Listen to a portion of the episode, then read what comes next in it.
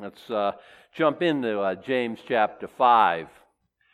James, Yaakov, the brother of Jesus Christ,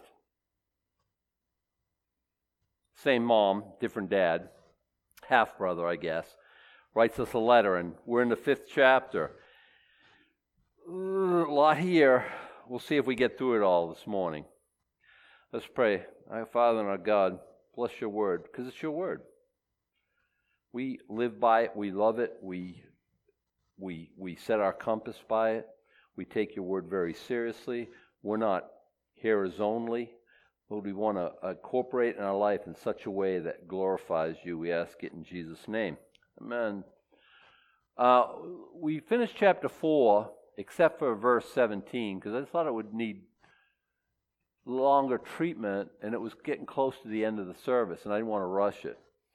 Therefore, to him that knoweth to do good and doeth it not, to him it is sin.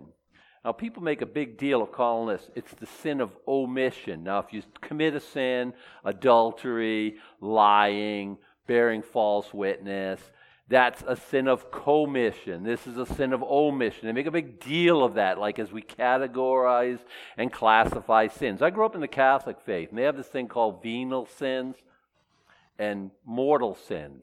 You say, I don't remember reading that in Scripture because it's not in Scripture. They have this uh, how many of you guys know this already? Okay, a few of you.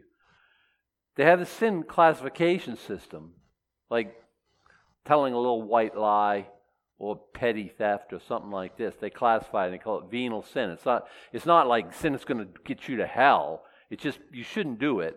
Shame, shame, don't you do that.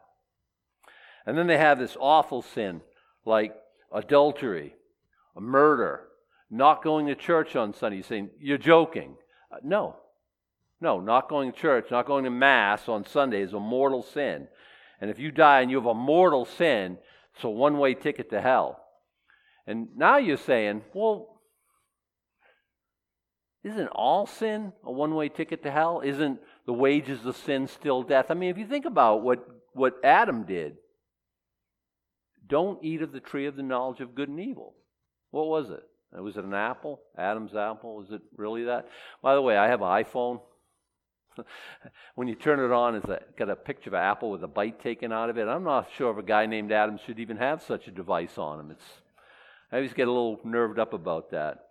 Was it an apple? Was it a dragon fruit? Was it a, who knows? By the way, who cares? The Bible doesn't tell us. It's the fruit of the knowledge of good and evil. Now, we've bitten and now we think we're God. We think we know better than God what right and what wrong is. You say, not really. Don't you watch the news? Don't, don't, do you listen to debates? Don't you listen to what's going on out there? It's situational ethics. We'll say what's right and what's wrong. It's not murder, it's abortion, it's choice. We ate the apple. We ain't giving back that choice. We'll tell God what's right. and We'll tell God what's wrong. Or so they say. But what did what did they actually what did what did Adam do that was actually so incredibly awful? God said, "Don't eat the fruit." He ate the fruit. Wouldn't that be kind of in the venial venal sins category? I don't know if it's venial or venal. I can never remember. What is it? Venial with an I. Venial. Isn't that kind of like the lower? Ca- You'd think. God said, "The day you do that, you're going to die."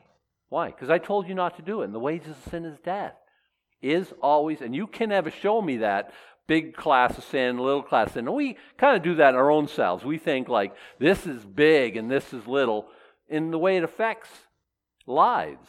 And you can make that distinction if you want, but I just want to be like Jesus Christ. I don't do any sin.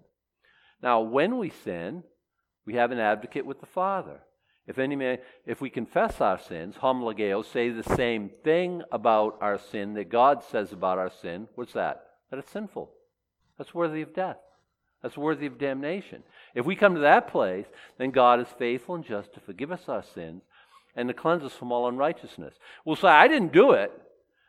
Well, I know, that's the problem. James is saying, Yeah, you didn't, and you should have. Therefore, to him that knoweth to do good. So I have an opportunity to do something, bless somebody, help out, be a Christian, just show Christianity to somebody. I have an opportunity to preach the gospel, but I punk out. I have an opportunity to share with somebody, but I withhold. I have an opportunity to help in real and tangible ways, but I don't.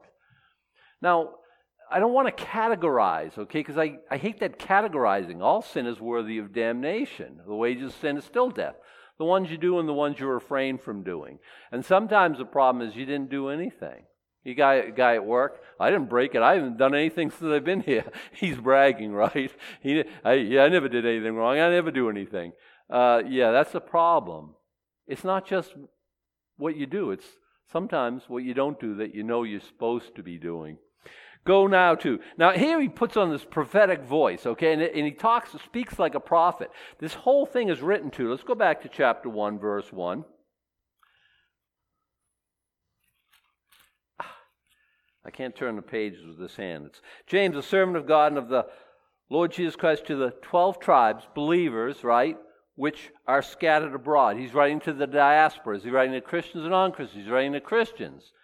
And now, in verse chapter 5, verse 1, there's a debate whether he's writing to Christians or not. Because some of the things he said don't sound very Christian. Go now, ye rich men, weep and howl for your miseries that shall come upon you. And half of you just checked out. Well, I'm a rich man, I'm okay. I think we're all rich comparatively. And this may or may not be speaking to you. Maybe you're okay in this situation. By the way, I'm one who always says it's okay to be okay with God. Not everything we read hits us between the eyes because we're messing up.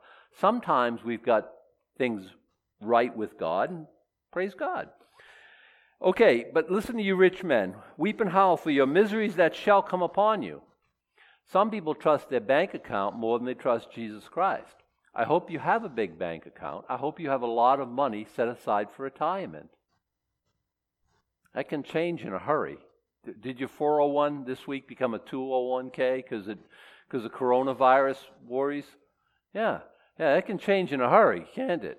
So our trust, our hope is in God. It always is. I don't care how large your bank account is.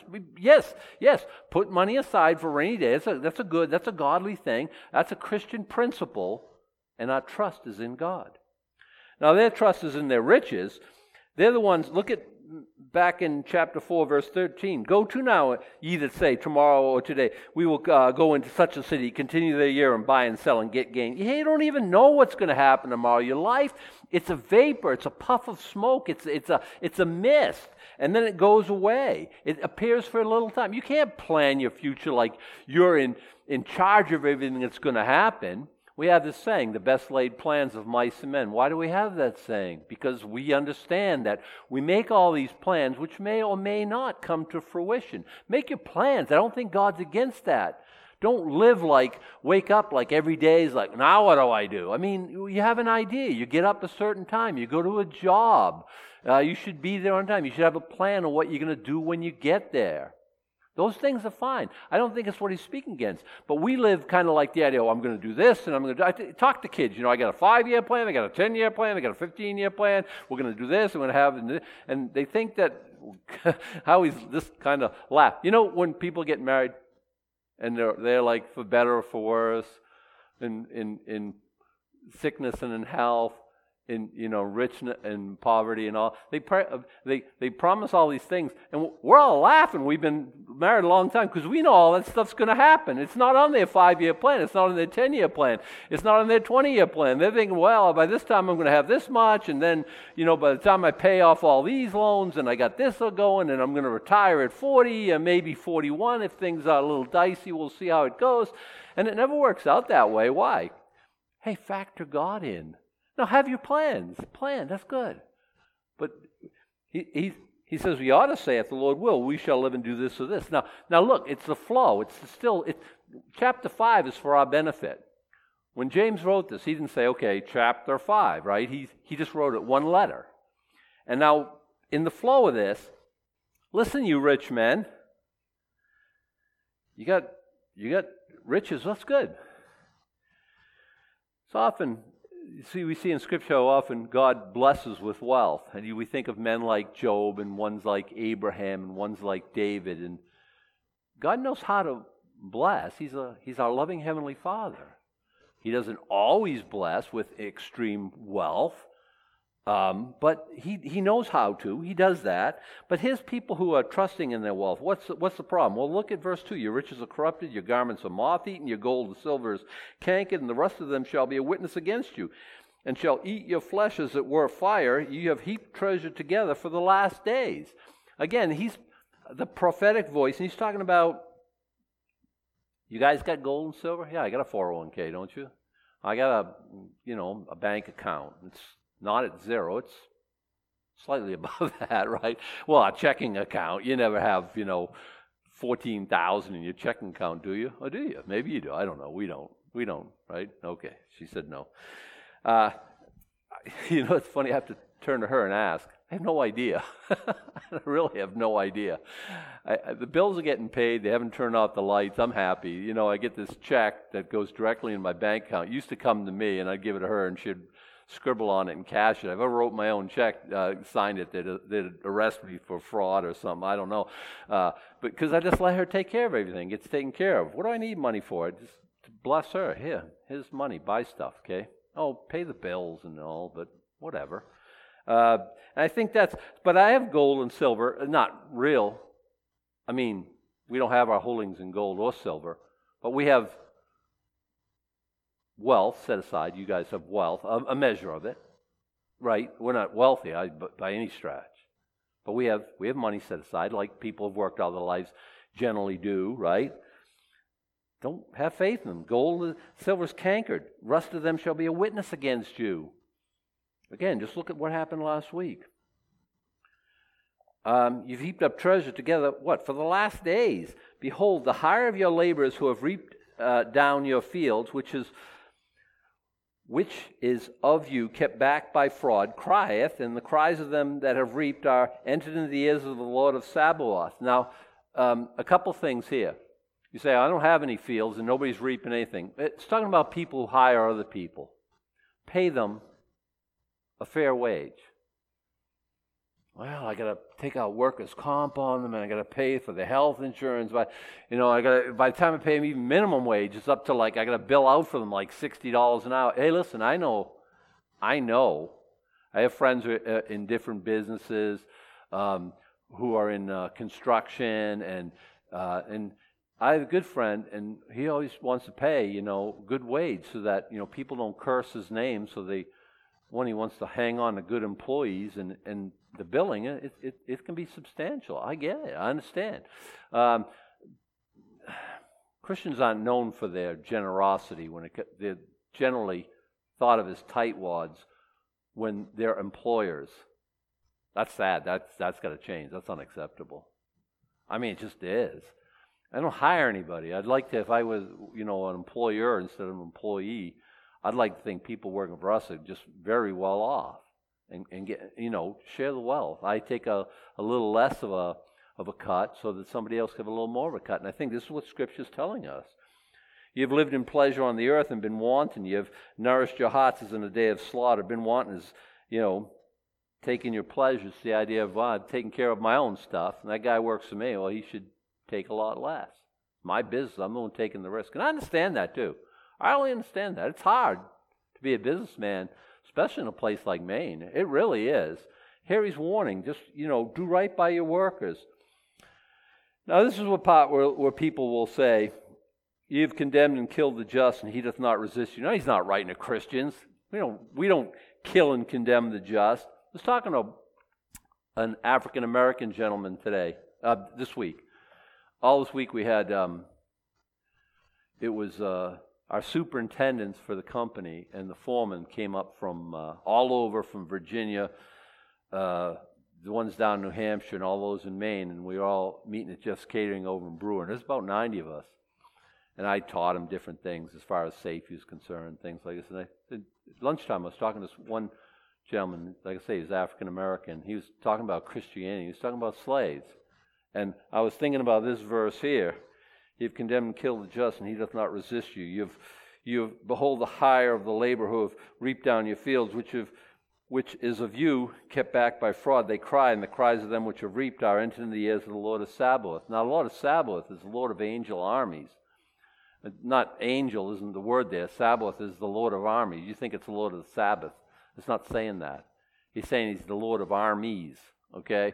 What kind? Angelic.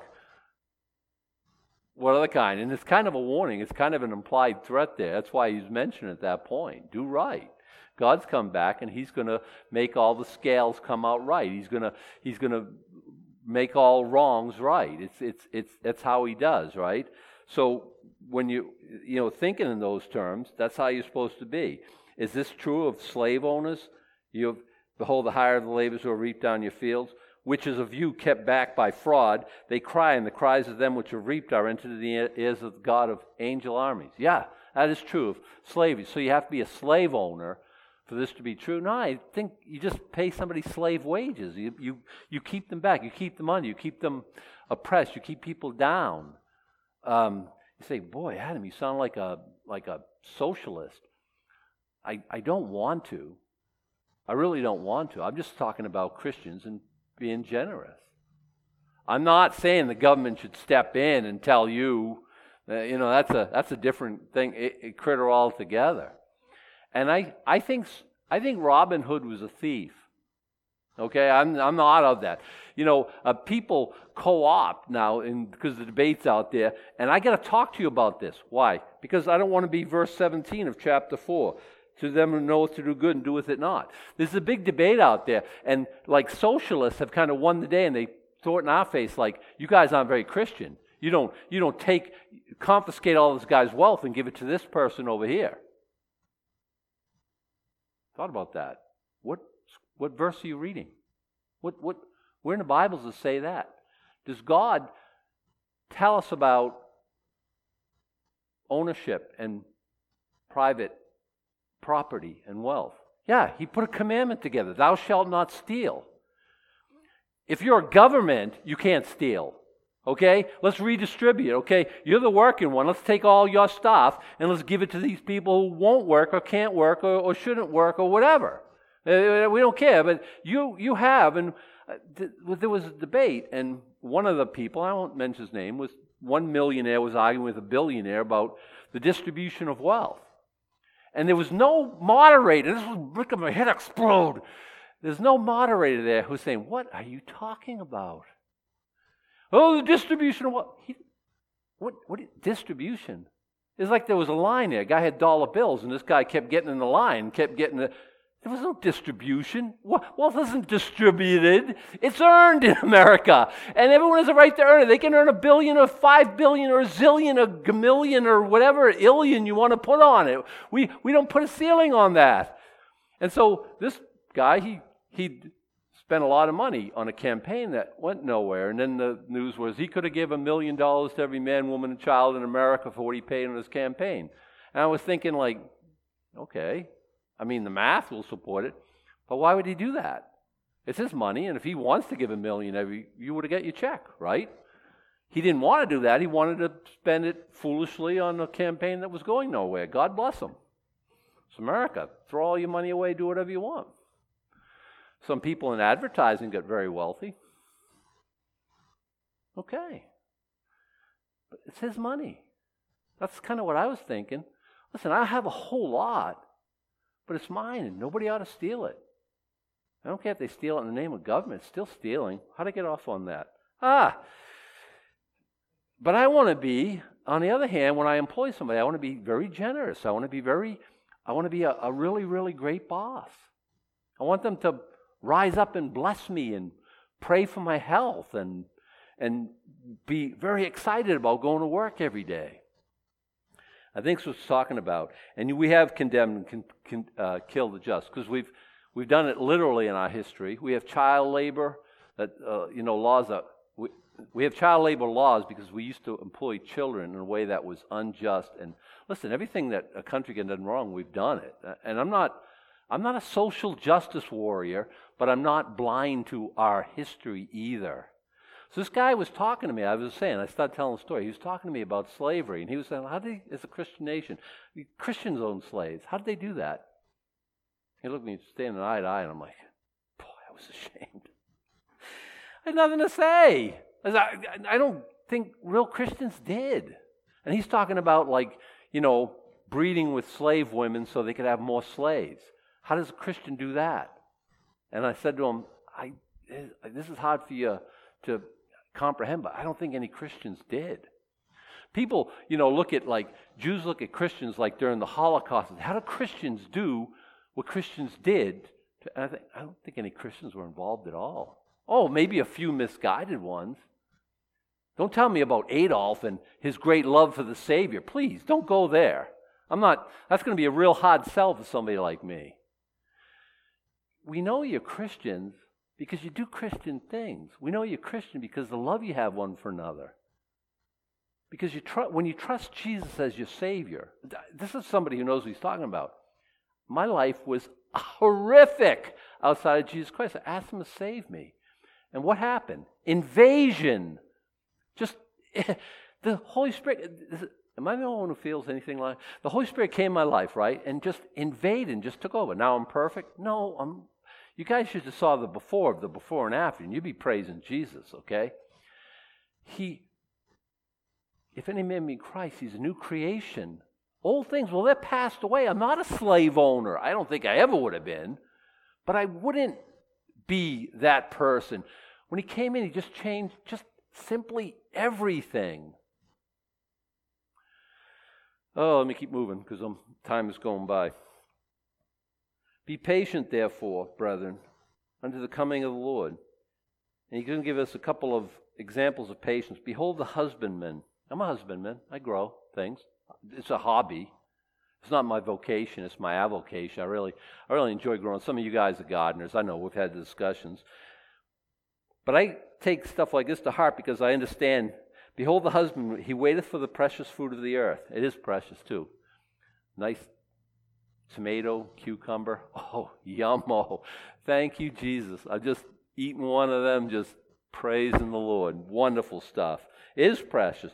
He, he, behold, the husband waiteth for the precious fruit of the earth, and hath long patience for it until he receiveth the early and the latter rain. I love when it's really like hot and muggy in the summer. People don't like that. I love it.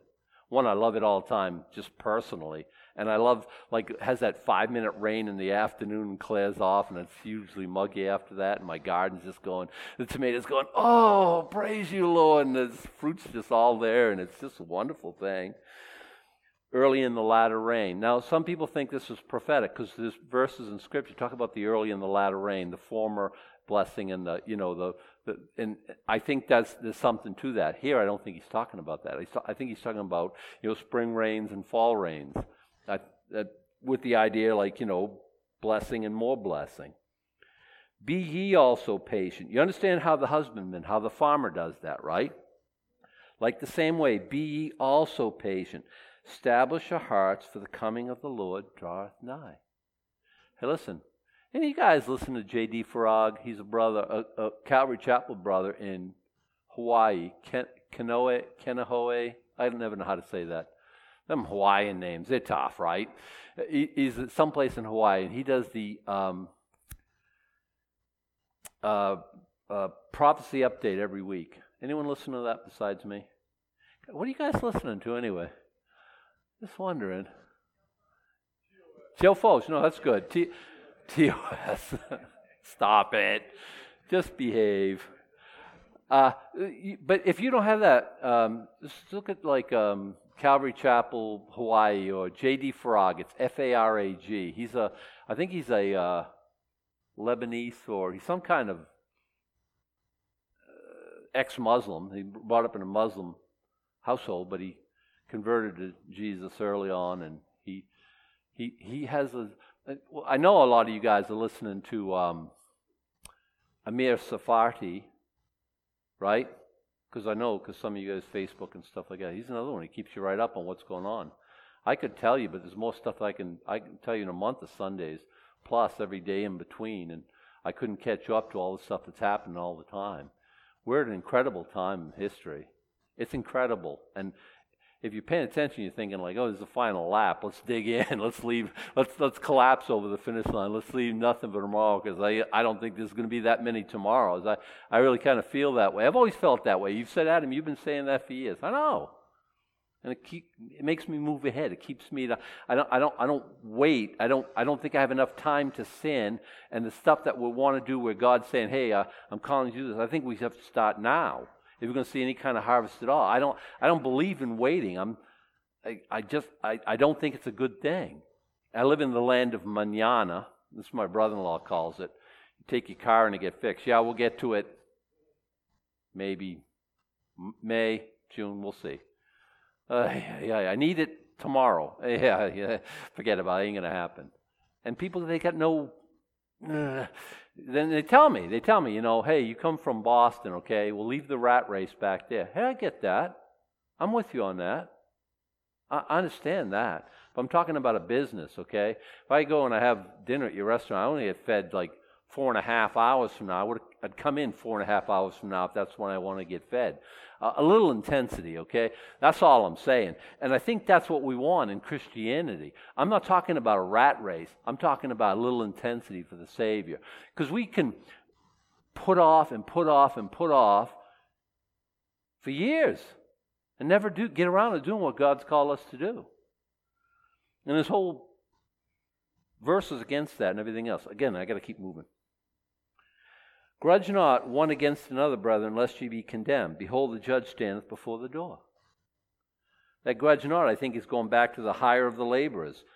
Don't be, don't be so stingy. Your judge is standing right at the door. That, that God of angel armies, Jesus Christ, he's coming back. The coming of the Lord draweth nigh, verse 8.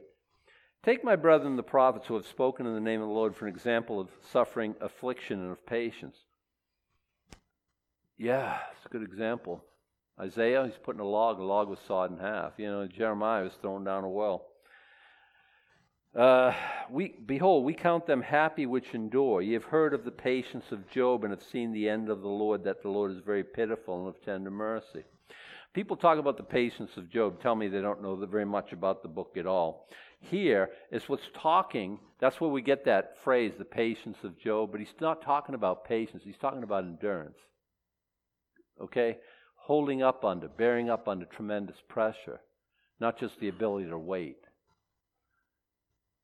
We count them happy which endure. It's talking about endurance. And he gives us the example of Job.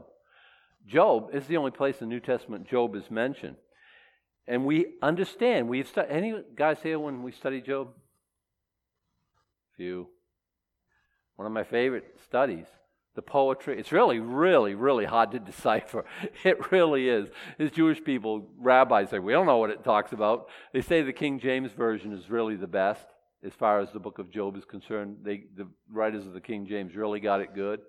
And so even, you know, people talk about it, and I, I listen to, you know, people comment, and I read commentary, and boy, it's all over the place when it comes to the book of Job. But this part we know. He was a righteous man there's a scene go, behind the scenes, there's stuff going on in heaven that we don't know about, that Job doesn't know about, and we know because we've read his book. That Satan comes to God and accuses Job. And he accuses God, actually. He says, Listen, yeah, Job's, yeah, of course he's praising you. You're his sugar daddy. You're blessing him. You're giving it. You're bribing him. That's why he loves you. That's why he's serving you. And God says, Yeah, you think so? Take all the stuff away. And he does. And Satan comes back and says, Yeah, well, if you let me attack his health, that's when he'd start cursing you. You know, uh, go ahead and attack his health. Boy, you're thinking, I hope Satan's not up there talking to God about me. That might not end up so good for me. Oh, it ended up great for you. It really will. It ended up great for Job. What do we see? We follow the whole story. He, had, he was in a rough place. Satan took all his livestock, all his wealth, all his children, left his wife. Satan knows what to take and what to leave, right? Well, I say that. I'm not saying eh, all you wives are like that. Please, please, don't don't misquote me. Not all you wives are like that, but this one was. Curse God and die, she says. Thanks, honey. You're a you're a wealth of blessing to me. That, that's really good. To, yeah, I appreciate that. Satan's crazy. He's insane. He's still kill and uh, still steal, kill, and destroy boy. He he would he would kill you in an instant if he could. Why doesn't he? Because God. So at the end of it, what happens to Job? He's twice blessed. He gets everything double back. And I know that you know going through stuff isn't pleasant. I understand. I've been through some stuff. You've been through some stuff. You keep you say, I don't know about you. We're rocking in my house. Everything's going great and God's blessing everything. Just keep breathing. You'll see. You'll have your hard days. That's it's called life. It's a fallen world. It's and God takes us through these different trials to refine us. But you understand, the Lord is very pitiful, full of pity is what it should say. And he's of tender mercy. He's not indifferent to the plight of Job. He's not indifferent to your plight, your suffering. But above all things, my brethren, swear not. Uh, neither by heaven, neither by the earth, neither by any other oath, but let your yea be yea, and your nay, nay, lest ye fall into condemnation. Hey, listen. Say what you mean, mean what you say. Very plain spoken. If you mean yes, say yes. If you mean no, say no. Oh, I swear to God, I swear to God. Stop that. Uh, I always think that's a liar who's trying to gain credibility by bringing God into the scene. If you just tell the truth all the time, people will know it. They'll they'll respond to that. They'll come. They'll, they'll sense that. They'll they'll intuit that. I've had people come. Well, I'm going to ask Adam why, because he never lies. I've had people say that. Makes my head go. I don't want to hear that. Uh, but I try really to be. Uh, listen, I've made a promise to you. I made a promise. I won't lie. I won't take this and and because if I you know because Calvary Chapel is like any other uh, group, right? Herd mentality. So if you're like a Baptist and you're preaching as a Baptist, like you know, I shy away from these verses and I push these verses because I we don't do that at Calvary Chapel or not knowingly. I will never try to so I can stay with the herd. I won't. I won't do it. Listen, everyone lies to you all the time. You watch the news; they do nothing but lie. You you read Facebook. I was watched, I read something that yesterday that Susan showed me. They lie all the time. Everyone lies to you. And nobody has lied to you like you have lied to you. you say, what do you say that for? Because nobody's ever lied to me like I've lied to me. And I don't mean way back when before I was saved. I mean now. You can't trust yourself. Trust God. And I promise, I won't lie. Now, I also have promised you might not like the truth, but that's between you and God. But I'm going to tell you the truth. I'm going to just, and I don't, I swear to God, this, so, this is what the Bible says. I just say it. Just say it. Just let your yea be yea and your nay be nay. Anything else we can say about that? Otherwise, if you fall into condemnation. Is any among you afflicted? Yes. I mean, yes. It's a rhetorical question, right? And the answer is always yes.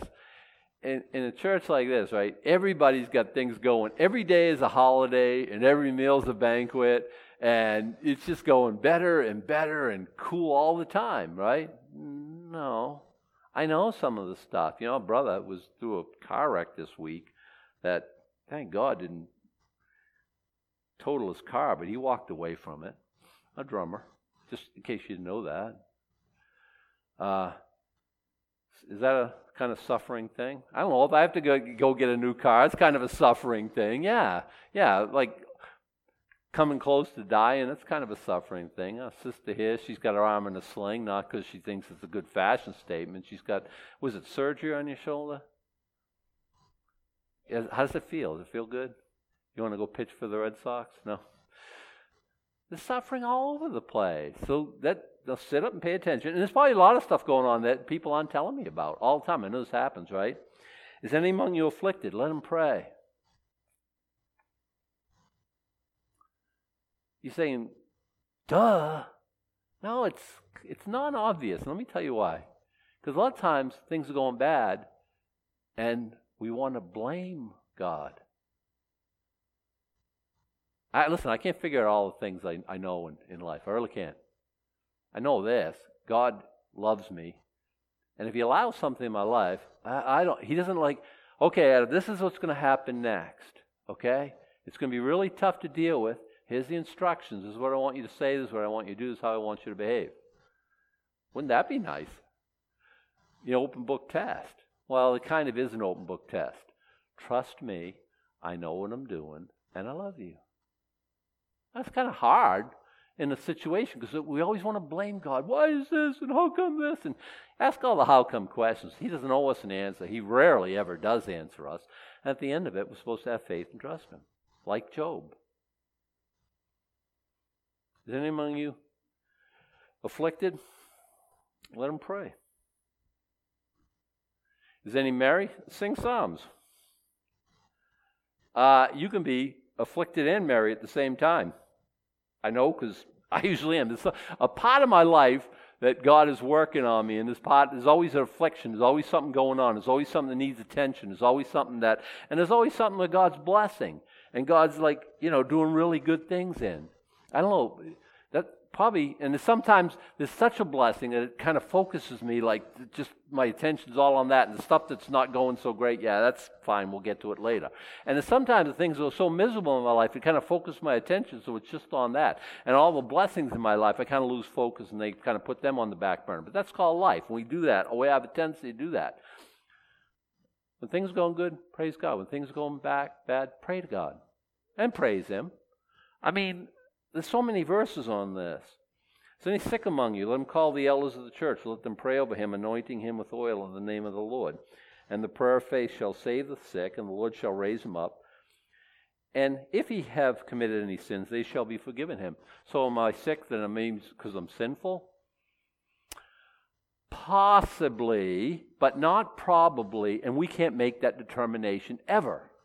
Susan's had a runny nose for like about a week now. Horrible wicked girl that you are. Two weeks, he's saying. Well, because you're double miserable, because you're double sinner, right? No, because you probably shook somebody's hand who just sneezed and gave you some sort of bug or virus. That's how it kind of works a lot of times. Will God let allow somebody to become sick, or will He punish people with sickness? We've seen it in Scripture we've seen it as a warning against you know taking the Lord's Supper in an unworthy manner. Because of this reason, many of you sick, and many are even many even sleep. He won't be trifled with. That scripture? It really is. That name it, claim it, you got to go to a different church. We don't we don't push that. We don't peddle that here. I can give you a million examples where that's absolutely wrong doctrine. You're sick. What does that mean? It means you're in a fallen world where germs are coronavirus going to come and get you? I'm not nerved up about it. I don't. I'm not one to live kind of nerved up. I let God I have faith in God and let in. You know, and wash your hands and do the common sense things that you know the CDC and others will tell you to do or whatever. Is anyone you sick? But like call the elders of the church because I always had people pray over me when I'm sick. Because why? Because Scripture says so. Why would I just? Oh no, don't worry about it. It's nothing. I'll take. You know, like what, why is that a thing? We ain't ashamed to pray over you. Ask. Ask and ye shall receive. Here it says, and the prayer of faith shall save the sick, and the Lord shall raise him up. So what happens if you get a cold and we pray over you and a week later you're better? He's saying, well, that could have happened without prayer. Maybe. Listen, I don't know all I know about prayer. I've been praying for a long time, and I, I, I tell you this God answers all prayers. Sometimes the answer is no. Sometimes it's wait. Sometimes he answers, and sometimes he answers right away. I don't know. People always ask, I, I don't know. I'm just like you, trying to figure it all out. And in a way, I really am. Uh, how many people here have been praying for something for a long time that hadn't happened yet? All of us, of course. Look around. Everyone's hands go up. You will do this and you will do it now. Or what are you going to do? Go on a hunger strike? I'll get him over barrel, make him do what I tell him to do. What's that? Because y'all raise your hands there because y'all have no faith. You all understand that, right? That's silly. That's just, doesn't even, it won't even pass a, a, a straight face test. People tell us that, people who used to be among us who aren't among us now tell us that, and it's all because of your lack of faith. They keep using that like it's some big insult. I'm saying, okay, whatever. I try to have more. You know, very helpful. Very helpful when people, you know, you're suffering anyway. And I, I tell you, you remember when we lost Nicole, and there was someone told her parents it's because of their lack of faith. That was helpful. That was super helpful. That was really godly and good of you. Thank you for that encouragement, Barnabas. You got any other words that of wisdom that we should all? Oh man, yeah, I know you're all shaking your head. I know we all feel the same way. Imagine it, but that's the outworking of that kind of really bad doctrine. No, but it's, it's what it tells you. Any sick among you? Hey, we'll pray. We always have prayer at the end. Always. I see some around you just around a room and you guys are praying together. That's fine. Okay? Um, does it matter if it's elders or not? I, look, I'm reading the same verses you are. And he's sick among you. I'm called to the elders of the church. And the word there is let him pray over him, anointing him with oil is oiling him with oil. That's what it says, okay? In real, what if, if I were to translate in, in modern day English. In the name of the Lord. Is oil important? It's a, it's a symbol, it's a picture of the Holy Spirit. Is a symbols important? I don't know. It's important enough to be included here. I have some oil here. Uh, and is the name of the Lord important? Yeah. Yeah. And the prayer of faith shall save the sick, and the Lord shall raise them up. And if committed sins, if we're not we're not going to call on you to repent from your sins and, t- and I want you to enumerate them and renounce them. And no, we don't. It, eh, listen, here's the thing: you you guys have sin in your life. Ask forgiveness. He's more anxious to forgive you and clear the air than you are to have your sins forgiven. I think repentance is a wonderful word. It has been with me for a long, long time in my life. I don't have all these un- unconfessed sins in my life. I just don't. Why would you? It's like me and Suze are at loggerheads about one thing or not. Well, we never are, but just imagine for the sake of the illustration. So we we divorced now? We unmarried? No, but we have something in between us. Why don't we just clear the air and get on with our lives? That's how I look at it. Confess your faults one another and pray for one another that you may be healed. The effectual, fervent prayer of a righteous man availeth much. And a righteous lady. Effectual, fervent prayer of a righteous person, righteous man, avails a whole bunch. Really? Well, look, Elijah, he was a man like, he was just like us. Elias was a man subject to like passions as we are, and he prayed earnestly that it might not rain. And it rained not on the earth for the space of three, three years and six months. So it ain't going to rain until I say it's going to rain, says to Ahab. What happened? It didn't. What is that? What's Elijah doing? I bet he's reading in the Old Testament where you turn from me to idols and I'll withhold the rain. He's saying, God, there's still blessing, and the whole nation's against you. Why don't you do what you say you're going to do? What, he had faith in the Word of God. And God, I suppose, probably spoke to his heart and say, Will you go tell the king that? And I'm going to make it so. Imagine standing before the king, say, It ain't raining till I say it's raining. Three and a half years it didn't rain. What's the difference between you and Elijah? Nothing. Same God. He prayed again, and the heavens gave rain, and the earth brought forth its fruit.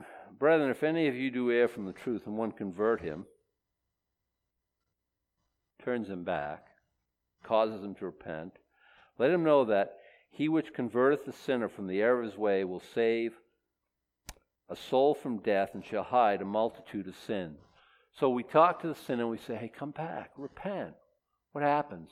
We, we, we, and now here's always the question. We're talking about spiritual death, we're talking about physical death.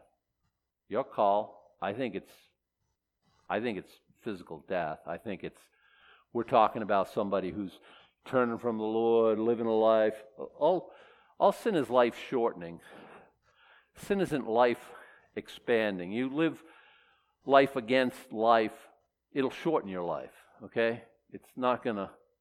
My drug addiction, uh, unsafe sex with a multiplicity of partners, uh, you know, drunkenness, my just, these things don't promote longevity. Right? obeying your mom and dad does. Scripture says that you may live long. And there you go. Yeah, I almost said that. She, she finishes my sentences, 41 years, you know how it is. You guys have been married a while, you know how it is. Uh, what she said is prosper because I said live long. I almost said live long and prosper because, and she said it because she knew I almost said it. it's funny it, to me. he that converts the sinner from the error of his way shall save a soul from death, shall hide a multitude of sins. Hey, stop that. It's not going to promote longevity. Choose to sin, choose to suffer. Your life is a joke. It's going in the wrong direction. You're going to end up dead. You're going to shorten your days. God's going to say at some point, you ain't following what I told you to do. I gave you a job. Doesn't look at this point like you're going to do it at all. So he says, well, why don't you come on home and just, because you ain't, is that what it's saying? I, I don't know. I don't know. I think so. I think so. And, you know, it's back in First Corinthians, you know, taking the Lord's uh, Supper in an unworthy manner. Is that life extending or life shortening? Turn away from sin. That's all I'm saying. Okay? That's the long and short of it. Okay, let's. Our worship team is going to come and lead us out here and song. The rest of us can stand. We'll pray.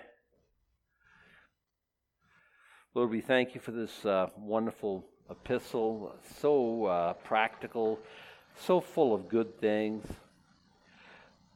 And Lord, we again, uh, you know, as the book tells us, we don't want to be hearers only. We know if we do what your word says, that there's a blessing in it. We take your word seriously, Lord. We pray that it would be a real blessing to us.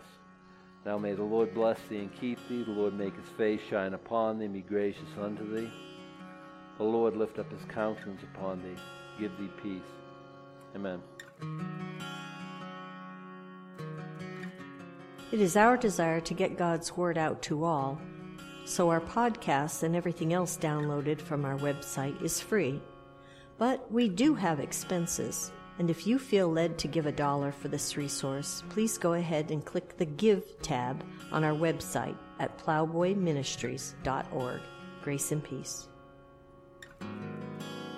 and everything I want out dear I count it all as loss. Lead me to the cross Where your love pours.